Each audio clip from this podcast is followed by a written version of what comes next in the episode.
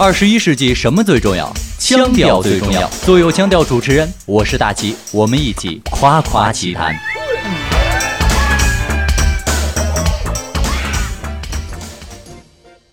夸夸其谈，漫谈天下奇怪事。我是大齐。最近大家的眼球啊，应该都曾被一个新闻所吸引过，那就是昆山工厂的爆炸事件。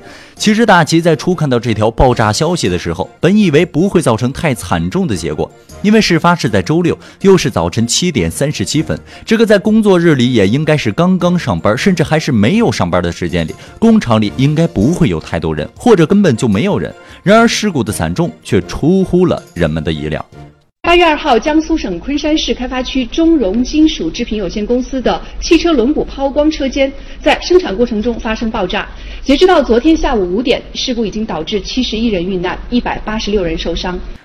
大齐这里啊有一份该公司透露的资料，这个公司一共有四百五十人，而当时已经在车间的人数达到了二百六十四个，其中打卡上班的有二百一十六人。经过调查，一个失踪工人的家属透露，工时一般是早晨七点到晚上十点、十一点，一共是十五个小时。而且周六日也要上班，还不能不上。那么这种情况呢，在劳动法第三十六条规定，劳动者每日工作时间不得超过八小时，用人单位要保证每周至少有一天的休息。而劳动法第四十一条规定，每月加班的时间不得超过三十六小时。也就是说，正常来说，算上加班，一周最多上六天班，每天还不得超过十个小时。那么如此长时间的超负荷劳作，对于工人健康的损害是毫无疑问的。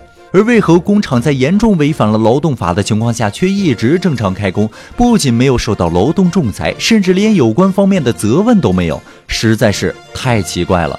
然而啊，在这起工厂爆炸事件中，奇怪的显然不止一处。本次事件的新闻发布会上，官方宣布事故是因为粉尘爆炸所引发的。南京工业大学的一个大学教授就说了，粉尘爆炸需要有两个必要条件：一是达到一定的浓度，二是要有明火。其实这些都是给咱们这些普通的外行人扫盲的。对于工厂来说，这些知识是最基本的 A、B、C，不仅全知道，也当然知道怎么预防。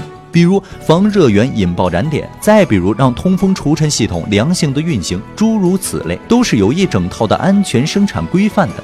而奇怪的是，企业利益熏心，不顾工人安全也就罢了，这监管部门是怎么在平日里的层层检查中将这些隐患固若罔闻的？